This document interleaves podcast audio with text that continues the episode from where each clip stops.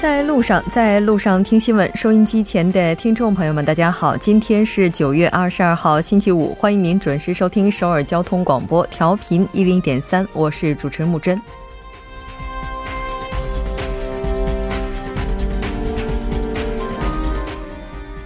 作为三权分立中重要的一级，每届韩国大法院院长的任命都牵动着各界的关注。昨天下午，文在寅总统提名的金命珠任命动议案在国会获得通过，历时三十一天的这场拉锯战至此告一段落。金命珠在听证会上曾经表示，自己从不曾有过理念上或政治上的偏见，未来将致力维护司法的独立性与公正性。我们也希望他能够信守承诺。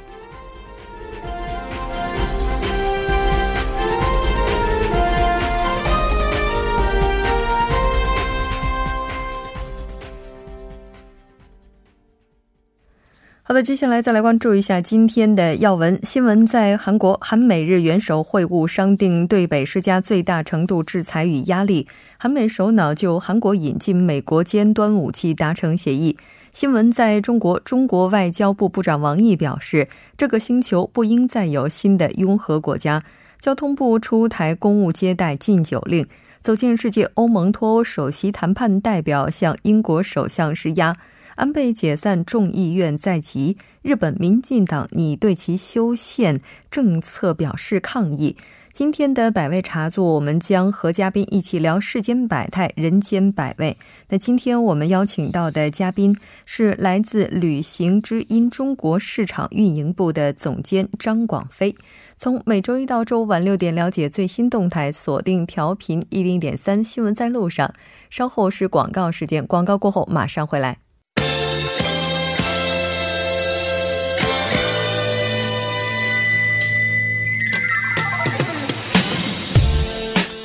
闻在韩国，带您快速了解当天主要的韩国资讯。接下来马上连线本台特邀记者申海燕，海燕你好，主播好，各位听众好，很高兴跟海燕一起来了解今天韩国方面的主要资讯。我们先来看一下第一条。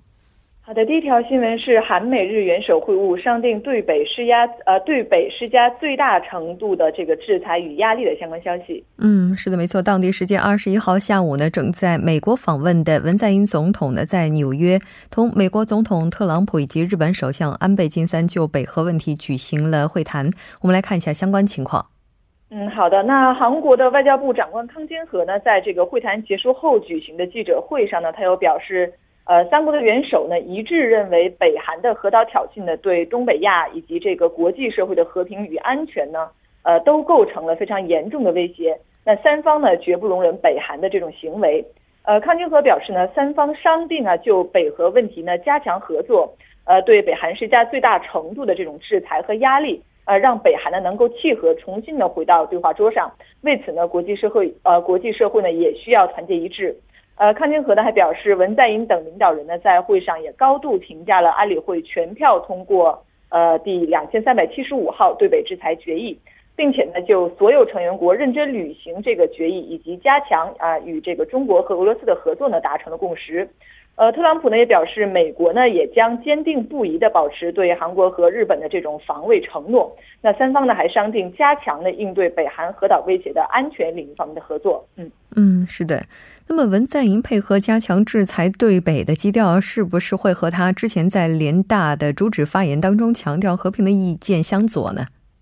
呃，是这样的，有关这一观点呢，康金和回应说，文在寅呢已经反复强调过，应该在这个牢固的安全基础上呢开展合作。那康金和表示呢，特朗普虽然说是做出了考虑这个采取军事行动啊这样的强硬的发言，但他呢也希望最终不需要动用这样的一种选项。那这个呢和文在寅的这个对北政策基调呢也是基本一致的。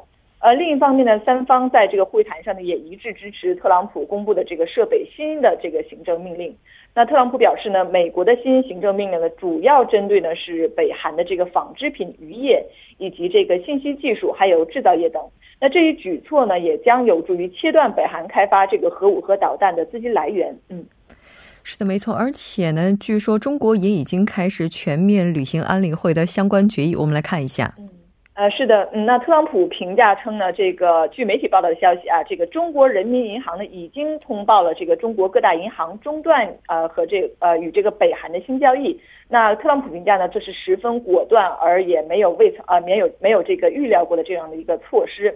那文在寅表示呢，美国的这个单边的这个制裁措施和中国的积极措施呢，呃，将对全面实现这个北韩啊北韩无核化呢发挥非常重要的作用。那他呢也感谢特朗普采取这个坚决的措施，同时呢也承诺韩国呢将最大限度的予以合作。主播是的，没错。那根据了解，美国总统特朗普在二十一号举行的韩美日首脑会谈上也公布了针对和北韩有贸易往来的金融机构、企业、个人的制裁方案。那外交部也是积极的评价了这样一个举措。我们再来关注一下下一条。好的，下一条新闻是韩美首脑就韩国引进美国尖端武器达成协议的相关消息。嗯，是的。那随着北韩问题的持续发酵，韩国确定将引进并且开发军事设备，以强化韩美联盟。我们来看一下相关的报道。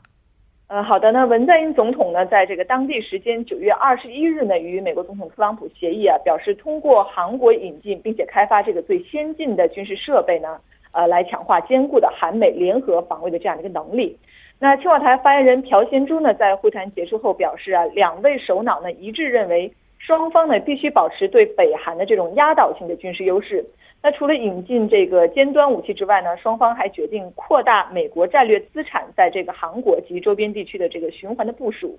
那青瓦台核心官员表示呢，当天双方呢仅仅是对这个韩国引进尖端武器达成了。呃，原则上的这样的一个协议，并没有谈到具体的武器的种类和性质。那他还表示呢，关于这个战略武器呢，拥有国啊，也就是美国的内部呢，也是存在相关的规定和约束的。呃，不过既然这个首脑之间已经达成了这样的协议，那么双方呢，应该会通过各种实物性的合作呢。就这个具体引进的这个战略资产的种类呢，来进行这个内部讨论。嗯嗯，是的，没错。其实此前呢，也有各方纷纷在猜测，韩美两国是不是已经就引进核潜艇达成协议。那十九号的时候，青瓦台也是出来辟谣了。但就目前的情况来看的话，似乎有了新的进展。呃，是这样的。那对于这个文在寅总统希望引进的这个核动力潜艇的呢，朴贤珠发言人表示呢，双方并没有就这个具体的型号呢来展开啊展开这个讨论。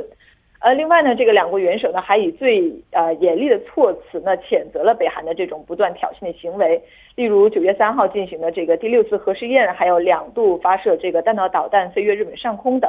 那双方呢一致认为应该向北韩呢施加最强的这种压力和制裁。迫使北韩呢停止挑衅，走向无核化。呃，双方呢还重申了以和平方式呢完整、可验证、不可逆的这种实现北韩无核化的这样的一个共同目标，并且强调呢，目前最重要的呢是忠实履行好联合国安理会的呃第两千三百七十一和两千三百七十五号的决议。呃，此外呢，两国首脑决定呢，在特朗普总统十一月份访问韩国的时候呢，继续来商议这个韩国引进尖端武器和共同应对北韩问题的相关事宜。嗯嗯，是的，没错。也就是说，目前有关的一些协议也已经正式的提上日程了。我们再来看一下下一条。好的，下一条新闻是韩国大法院院长下周上任啊，预示这个保守司法部格局会有变化的相关消息。嗯，是的，没错，我们也了解到，目前的是在国会上以一百六十票赞成、一百三十四票反对、一票弃权、三票无效，他被正式的任命。我们来关注一下任命的日期。嗯，好的，是这样的。那提名人金命洙呢，昨天在得知这个国会通过了任命案的消息后呢，他也举行了这个新闻发布会。那发布会上呢，他表示，法院呢目前是面临了不少这个艰巨的课题。那他呢也将克服困难，打造一个为国民鞠躬尽瘁的呃一个司法部。那就任仪式呢，将会在这个文在寅总统回国啊，这个转达任命状之后的本月二十五号或者是二十六号举行。那大法院院长提名人金命珠的这个任命同意案呢，是非常艰辛的获得了通过。那通过之后呢，一直被评价保守化的这个司法部门的格局呢，可能会发生巨大的变化。嗯嗯，是的。那这次的话，它可能会给司法部分带来哪些变化呢？呃，首先呢，这个大法院院长呢，他是有权指明十三名大法官和三名宪法法官的。那将会在这个明年卸任的大法官和宪法法官呢，一共是有十一人。呃，提名人金明珠就任后呢，将会指明在这个明年一月二号现任呃卸任的这个金永德大法官和朴宝英大法官的这个后任的人士。呃，明年呢还会更换四名大法官，加上这个近期任命的两名大法官，他都是革新派的，那因此呢，到这个二零一九年的时候呢，大法院的这个观念呢可能会发生巨大的变革。那舆论认为呢，这种环境它对一些大案的审判呢也是会产生不小的影响的。那例如像这个前总统朴槿惠和三星电子副会长李在镕的案件，呃，另外呢还有这个全国教职工工会法外工会事件呢，也是他任期内将要处理的主要的事件之一。呃，在这个司法行政方面呢，也预示着将会发生巨大的变化。那韩国呢，它有一个部门叫做法院行政处。那过去呢，是由这个部门呢负责将这个大法院院长的意思呢转达给一线法院。那今后呢，这个刚刚提到这个法院行政处的作用呢将会被缩小，而计划作为这个常设机构的全国法官代表会呢将被赋予更大的这样的一个权利。那一线法官的决议事项呢也将被更广泛的呢反映到政策当中。呃，此外，一直不受好评的这个废除高等法院部长法官的这个升职制度，还有以一线法官为中心的这个业务分担权的分配问题呢，也都是有待解决的问题。嗯，是的，没错，应该说新一轮的洗牌马上就要开始了。当然，我们也希望能够维护住司法的公正与公平。好的，非常感谢海燕，我们下周再见。再见。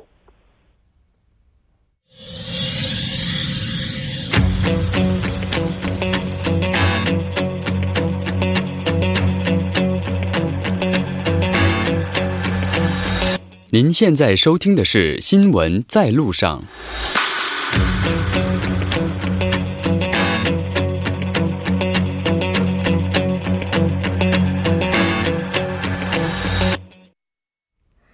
新闻在中国带您快速了解当天主要的中国资讯。接下来马上连线本台特邀记者王静秋。静秋你好，主播好，听众朋友们好，很高兴跟静秋一起来了解今天中国方面的主要资讯。我们先来看一下第一条。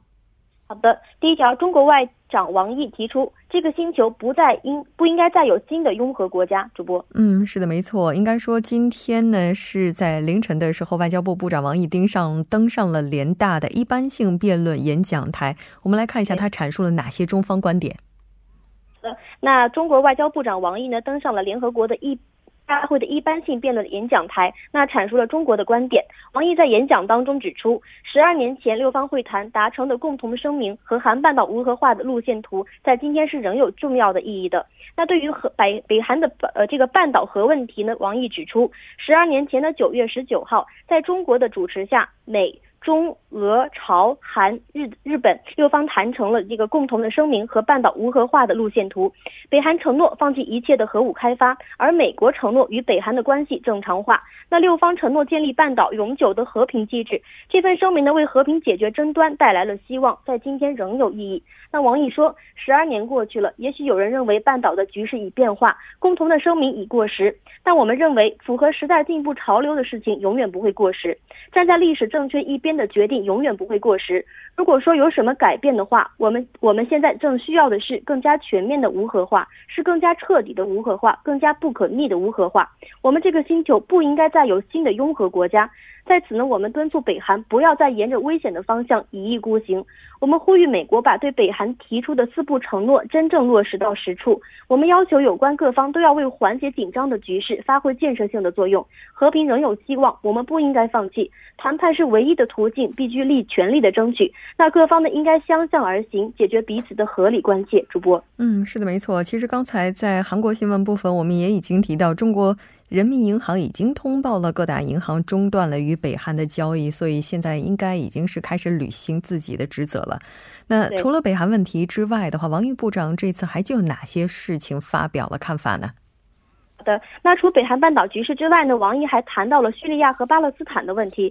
王毅还表示，中国的一带一路这一世纪工程呢，将会促进世界与和平发展提供新的模式，为实现二零三零可持续发展目标注入新的动力。那从明年开始，中国还将举办进口的这个国际的进口博览会，加大对外开放的步伐，为全球经济提供新的动力。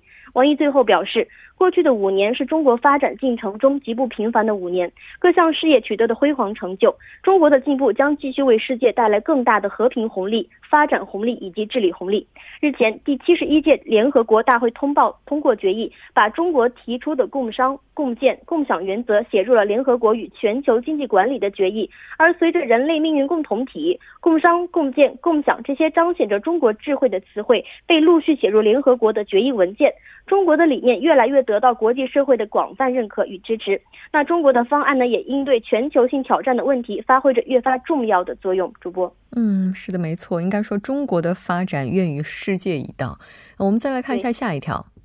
好的，下一条来自于交通部，交通部出台了一个公务接待的禁酒令。主播，嗯，是的，没错，我们在网上也看到了相关的一些报道，都提出这应该是升级版的禁酒令了，关注一下。好的，那为深入贯彻全面从严治党要求，进一步严格落实中央八项规定的精神，交通运输部按照党政机关厉行节约反对浪费条例以及党政机关中国国内公务接待的管理规定等法规和有关的制度要求，近日呢向部署各单位、部内各司局发出了中国国内公务接待禁止饮酒的通知。那通知中规定，交通运输部系统各行政事业单位中国国内公务接待和国有企业中国国内的公务接待、商务接待一律禁止饮酒。那其中是包括了这个私人自带的酒类，严禁超标准接待。交通运输部系统举办的各类会议、开展的考察调研、交流研讨、学习培训、检查指导、课题评审以及项目验收等公务活动用餐禁止饮酒。那交通运输部呢，系统各单位外事接待严格按照外事接待的规定执行。通知还要求到。各单位部门要充分认识到禁酒规定的重要性，严明纪律的要求，做到禁令行禁止，加强组织领导，落实主要领导的责任制，强化内部管理，加强监督检查。如发现问题，严严肃追究相关的单位和人员的领导责任和直接责任，同时予以通报报关。曝光主播，是的，没错。从这个升级版的禁酒令，我们也能够看到中国政府壮士断腕的决心了。我们再来看一下下一条。好的。十五项涉税事项年底将实现全国通办。主播，您刚才提到有一个词叫“全国通办”，这个词我们可以怎么理解呢？那这个国家税务总局呢，二十一号对外发布了一个关于跨省省经营企业涉税事项全国通办的通知，明确四类十五项涉税事项在今年的年底将基本实现全国通办。那这个所谓的全国通办呢，简单来说呢，就是跨省经营企业根据办税的需要，就近选择税务机关申请办理异地的涉税事项，税务部门呢采取异地受理、内部流转、属地办理。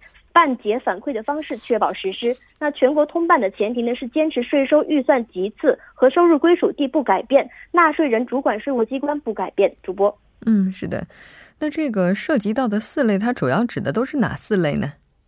那通知涉及的四类呢，分别是指的涉税信息报告类、申报纳税办理类、优惠备案办理类以及证明办理类。那具体而言呢，涉税信息的报告类是包括了存款账户的账号报告。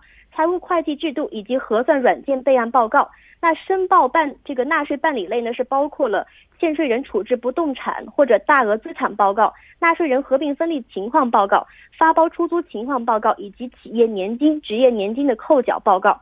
那优惠备案的办理类呢，则包括了增值税的优惠备案。消费税的优惠备案、企业所得税的优惠备案、印花税的优惠备案、车船税的优惠备案、城市维护建设的这个是呃优惠备案，以及教育费附加优惠备案。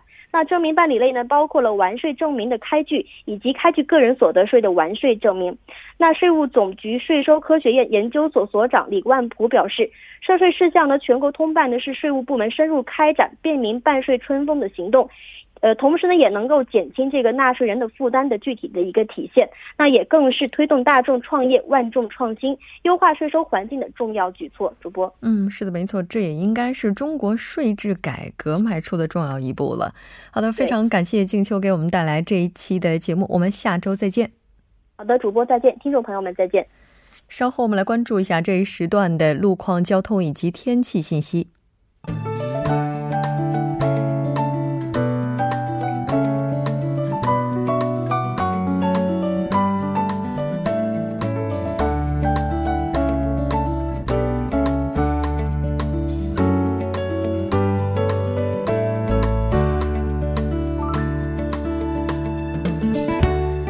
晚上好，今天是星期五，那这里是由影月为大家带来今天的首尔市交通及天气情况。现在是晚间六点二十一分，我们首先关注一则集会的通知。今晚六点到九点，在中区金融大厦前是有 KBS MBC 的正常化市民运动，以及 KBS MBC 言论击毙清算的市民文化祭。那约有一千多名的市民聚集，还望行驶金融大厦前的车主们参考路段减速行驶。好的，我们再度关注一下目前发生在路面的交通事故。那赶上周五的晚高峰，道路的事故比较多，在这里一一给大家播报一下。首先是在奥林匹克大道金浦方向，成山大桥到嘉阳大桥的四车道呢，目前是发生了交通追尾事故。那受事故的影响呢，让原本就比较拥堵的路段呢，这个拥堵现象加剧。第二则是发生在内部循环路成山方向吉阴到真陵的一车道，目前是停驶一辆故障车辆，受影响呢，后续交通从麻江分岔口开始停滞不前。还有是在自由路信州大桥到信州分岔路区间的四车道是发生了关于货车的交通事故，还望后续车辆参考路段小心驾驶。好的，最后我们再度关注下今明两天的天气情况。今天晚间至明天凌晨多云，最低气温零上十八度。明天白天晴，最高气温零上二十六度。好的，以上就是这一时段的天气与交通信息。稍后我还会再回来。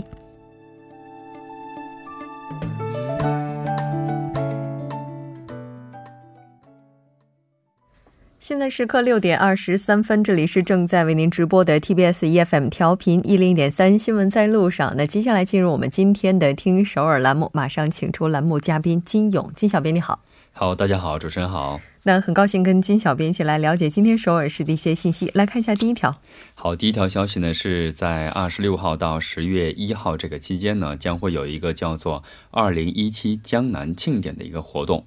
它的位置呢是在三清洞的国际会议及展示中心，它前面的这个永东大路和这个奉恩寺的一带。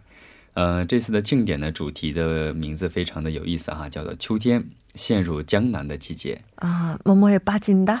对对，应该是爱上了吧？对，爱上江南。嗯，它具体时间呢是呃是这个从二十六号到十月一号这几天哈，而且每一天呢它的节目的内容都是丰富多彩的。比如说二十九号的晚七点钟呢就会有一个 K-pop 的一个演唱会，然后呢在二十六号到二十九号期间呢是会有一个时装秀，呃在三十号的时候呢会有一个国际和平马拉松比赛。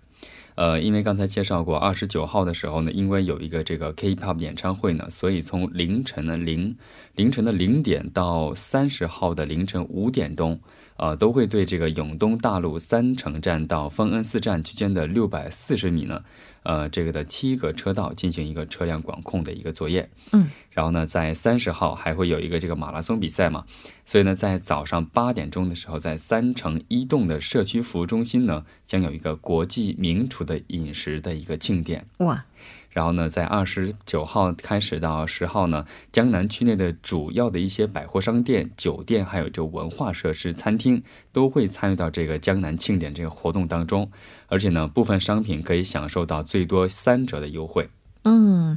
这个时间的话，九月二十九号刚刚好是周五，也就是周五的晚上，这个庆典就要开始了。大家完全可以不眠不休的，一直到三十号是周六，反正也是休息的时间，对吧？那希望大家能够来到江南去爱上这次的庆典。我们再来看一下下一条。好，第二条新闻呢，是我们之前也一直在介绍的青年住宅。今天要介绍的青年住宅呢，这回入住的是在江西区的河谷洞。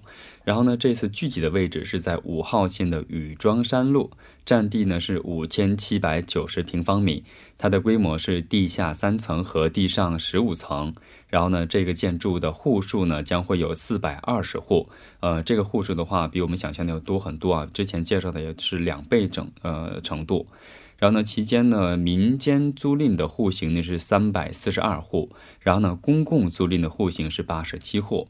然后呢，在二楼还会有一个地区的居民文化体验中心，还有是就是这个青年活动中心。嗯，然后预计呢在十二月会动工，然后呢在二零一九年的下半年会竣工。嗯，是的，现在首尔地区的话，应该说青年住宅入住的区域也是越来越多了。如果您有需要的话，也希望您能够关注相关的一些信息。当然，我们在节目当中也会为大家提供。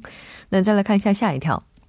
好，第三条消息呢是首尔市表示呢，在首尔市内的一些市立啊市立和区立的公共设施呢，将统一使用会员卡的形式呢，将从塑料卡的形式变为这个手机电信版的电子版的这个会员卡。嗯，这个信息呢，之前在我们很呃很多个月前已经介绍过哈，但这一次呢再普普普及一下，然后它会还会有一个其他的一个公告哈。据了解呢，这个电子版本的会员卡呢，将从十一月份。正式开放，然后它能够通过该卡在各个公共设施使用的同时，还可以在这个平台上下载这个各个餐厅的打折券进行一个使用。目前呢，首尔市正在寻找这个合作伙伴。呃，如果企业想要通过这个平台提供自己的一些打折信息或者是一些呃活动信息的话呢，都可以进行申请。但是呢，你们要符合这个招募的这个范围哈。呃，我看了一下，是主要是包括文化、读书、教育、健康和育儿等企业。然后它的时间呢，是从二十五号到十月的十三号。嗯，也就是说，从本月的二十五号开始到十月十三号这个期间是招募合作伙伴的，对吧？嗯，对。那我觉得现在的话，智能手机已经基本普及了。在这个情况之下，很多公共设施直接联网进来的话，可能可以节节约更多的资源。我倒是比较期待那个，就是我们可以直接用手机的 APP 刷卡之后乘坐大众交通工具。这个昨天在这个中国的新闻部分也已经介绍到了哈。嗯，对。那好的，今天非常感谢金小编带来的这一期节目，我们下周再见。好，再见。那到这里，我们今天的第一部节目就是这些了。稍后在第二部节目当中，将为您带来首尔新生活最新动态，一目了然，以及新闻字符。那半点过后马上回来。